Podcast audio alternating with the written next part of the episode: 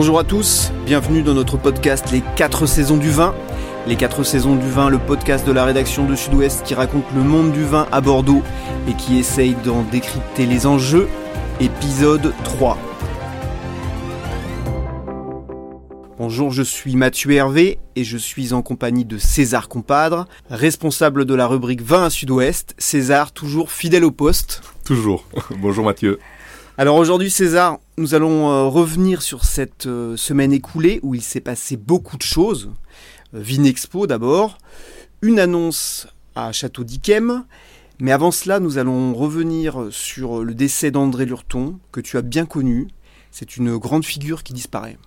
Effectivement, c'est une grande figure du vignoble bordelais qui disparaît.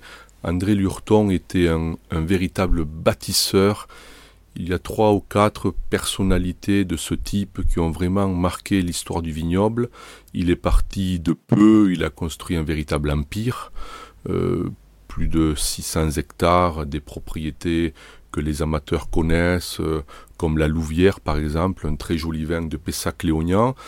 Hum, André Lurton est resté euh, aux affaires pratiquement jusqu'au dernier moment. Il était viscéralement attaché à la vigne, à son, château bonnet où, où il m'avait toujours dit, et il était fier de le dire, que, il, dormait dans la même chambre qu'il avait vu naître. Et donc c'est là qu'il est décédé. Euh, ses obsèques ont lieu lundi, et je pense que toute la viticulture bordelaise sera là. Il a beaucoup travaillé pour le développement euh, économique de la région, du vignoble. Merci pour ce témoignage, César. Alors après avoir évoqué la mémoire d'un disparu, la, transition n'est jamais ni habile euh, ni facile. On va toutefois essayer maintenant. Euh, on va parler de l'événement qui vient de s'achever cette semaine, c'est euh, Vinexpo. Alors Vinexpo, je le rappelle, c'est le salon international des vins et spiritueux. C'est réservé aux professionnels, hein, ce n'est pas ouvert au grand public. C'est un salon qui se décline dans le monde entier, Shanghai, New York, Tokyo, Paris, et à Bordeaux, où il avait lieu tous les deux ans. Mais là, une mutation est en cours. Je te laisse nous expliquer ça. Une mutation est en cours parce que Vinexpo, quelque part, euh, avait enclenché la, machine à perdre. Et, cette année, c'est l'année du, du, changement global de politique de Vinexpo. Deux chiffres seulement pour l'illustrer. Vinexpo, cette année, c'est 30% d'exposants en moins et c'est 30% de visiteurs en moins. Donc c'est vraiment l'année où il fallait faire quelque chose et des décisions fortes ont été prises avec un nouveau directeur qui a le langage de la vérité. Et mm, quelle est cette nouvelle direction? Il y, a, il y a deux choses, il y a deux pans. Euh, Vinexpo, qui est une véritable institution à Bordeaux, hein, c'est quelque chose de très important, une marque forte, connue dans le monde entier, et, cette marque devait résolument se réformer. La réforme a deux pans. Euh, le premier, c'est que Vinexpo euh, devrait passer à Bordeaux à un rythme annuel dans l'aspiration, si j'ose dire, de la semaine des primeurs. Euh, la semaine des primeurs qui est un, autre gros événement qui, qui, a lieu à Bordeaux et qui donc euh, se tient tous les ans en avril. Et Vinexpo, à ce jour, euh, pourrait s'allier, entre guillemets, avec la semaine des primeurs pour passer à un rythme annuel. De fait, si ce Vinexpo a lieu en avril, il est peu probable que des acheteurs et des exposants non bordelais puisse venir à une semaine qui pourrait être identifiée comme la semaine des vins de Bordeaux. Et alors l'autre euh, l'autre axe de développement pour Vinexpo, ce serait effectivement d'aller à Paris. Exactement. Il y a déjà un salon qui existe à Paris qui s'appelle Wine Paris, qui est la fusion entre deux événements. Un événement qui avait lieu depuis de nombreuses années avec un certain succès à Montpellier, qui s'appelait Vini Sud, et, et un salon plus euh, septentrional. Et ces deux salons ont fusionné et donc ont lieu maintenant au mois de février à Paris. La dernière édition a eu du succès et Vinexpo vient d'annoncer que euh, Wine Paris euh, et, donc Vinexpo feraient chemin commun euh, au mois de février prochain. Mais tout ça, ce sont des annonces nécessaires, mais le plus dur reste à faire puisque le salon parisien entre guillemets, n'a pas attendu Vinexpo pour bien travailler. Donc, euh, Vinexpo viendra peut-être euh, en situation de, de, demandeur par rapport à, cette, à, à ce salon. Mais c'est l'occasion, en, complémentarité avec Bordeaux, de garder un ADN très international pour Vinexpo. Parce que Vinexpo euh, a fait sa réputation sur le fait que des exposants et des visiteurs du monde entier venaient à Bordeaux. Donc, Vinexpo ne sera plus le même, euh, il se réforme, un temps est passé, il y a une nouvelle politique qui est mise en place euh, maintenant, euh, très courageuse, avec un nouveau directeur qui prend des décisions fortes, avec évidemment l'appui de la CCI, puisque la CCI est le propriétaire de Vinexpo. Donc je pense qu'il y a un bel avenir, mais il y a aussi beaucoup de travail. Très bien. Alors, tu, y faisais euh, référence euh, à la semaine des primeurs. Ça va être l'occasion euh, d'en discuter un petit peu.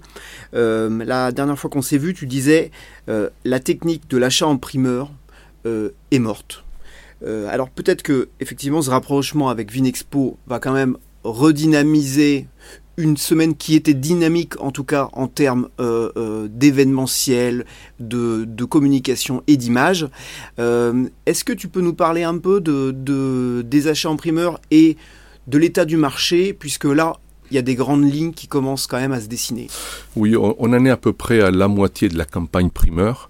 Donc euh, je rappelle que c'est le millésime 2018 qui est acheté par anticipation par euh, des professionnels, par du grand public, par des amateurs, et donc ils payent en avance un produit qui ne sera livré que dans deux ans. Donc c'est un pari. Et les années les années avancent et la quantité de vin vendu en primeur baisse. Et d'après les témoignages et les conversations que j'ai pu avoir cette, cette, semaine avec de grands metteurs en marché de vins primeurs, cette campagne de 2018 est très molle. Et c'est une surprise, une mauvaise surprise, parce que le millésime 2018 euh, est de très belle qualité, voire de très grande qualité d'un nombre de propriétés. Et le mouvement qui habituellement est enclenché en s'appuyant sur la qualité d'un millésime semble plutôt enrayé. Donc euh, ce millésime qui aurait pu rebooster un petit peu euh, l'idée, euh, l'envie des primeurs, ne le fait pas. Donc morte, c'est peut-être un peu exagéré, mais en, voie quand même de, de, d'instinction, de difficulté, et Peut-être qu'à l'instar de ce qui se passe pour Vinexpo, le système des primeurs doit mener sa révolution. Hein.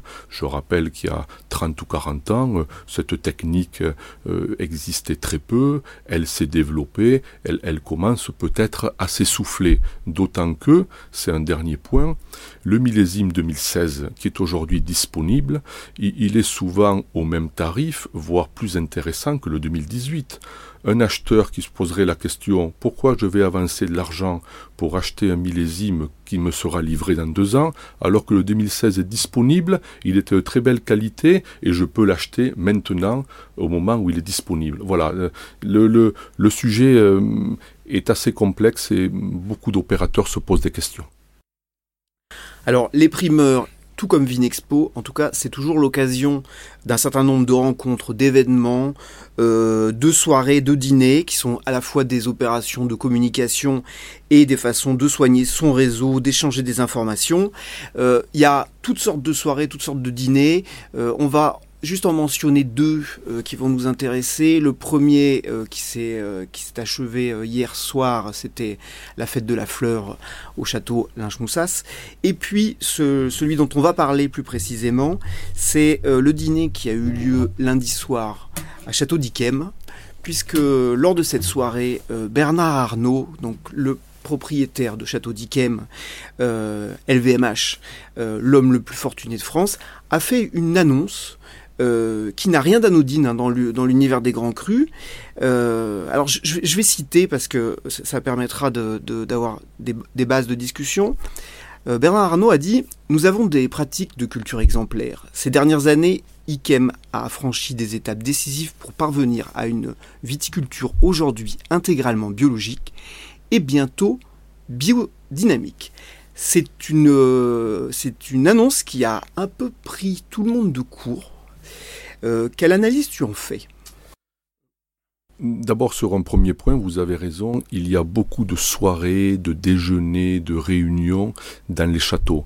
Vinexpo, qui est donc un rendez-vous mondial, donne l'occasion à des centaines de propriétés de faire venir des clients, des acheteurs, souvent dans des cadres très agréables.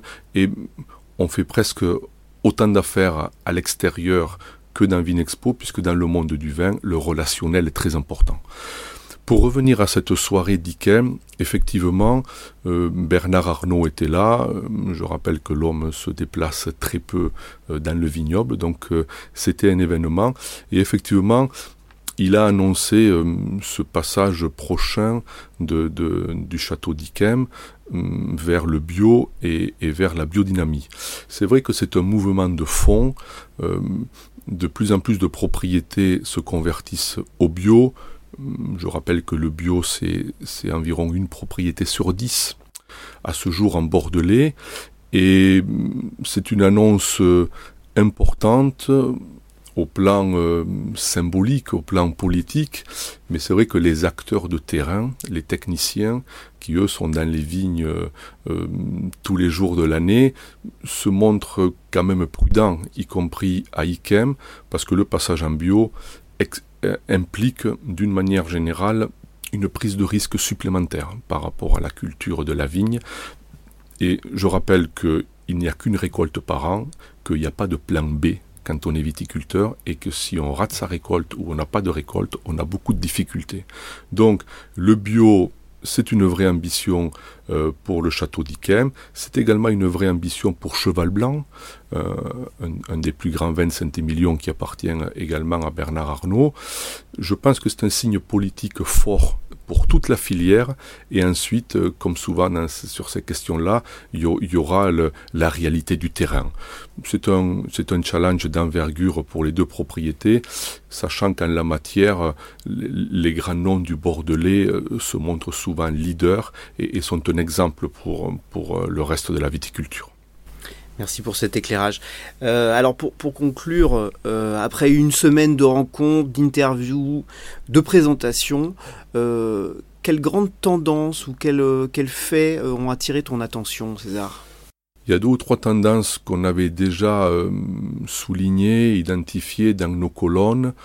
Le vin rouge perd quelques positions par rapport au rosé, qui est un, qui est vin tendance, on l'a vu, on l'a vu sur le salon. les bulles, d'une manière générale, marchent bien. Euh, le moment de l'apéritif se développe, euh, euh, l'idée de faire la fête avec les bulles n'a jamais été aussi ancrée dans l'esprit des consommateurs.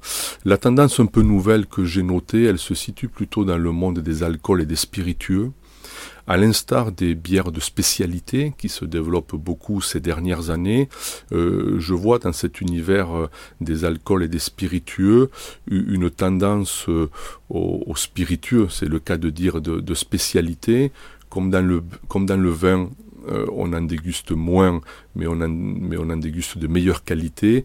Et j'ai vu des whiskies, j'ai vu également des armagnacs, j'ai vu des pastis qui, qui se positionnent sur des créneaux moyens et haut de gamme pour les amateurs euh, qui ont vraiment envie de se faire plaisir et qui surtout ont envie de, boire un produit que ne boivent pas les autres, des, des, des produits de niche qui, qui, font plaisir. Voilà, il y a, y a toute une tendance dans le monde du vin, dans le monde des bières ou dans le monde des spiritueux vers euh, ce côté un petit peu euh, je me fais plaisir avec un produit unique que, que, peu de, de, de consommateurs ont chez eux.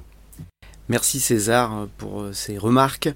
Euh, voilà, l'épisode 3 des 4 saisons du vin, c'est terminé.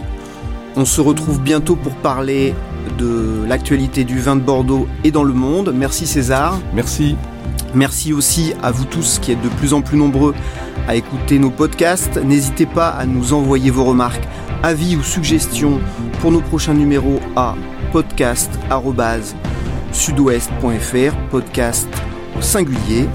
Retrouvez tous nos épisodes sur sudouest.fr et pour ne pas rater les prochains, abonnez-vous à Sudouest sur Deezer, Spotify, iTunes ou Google Podcast.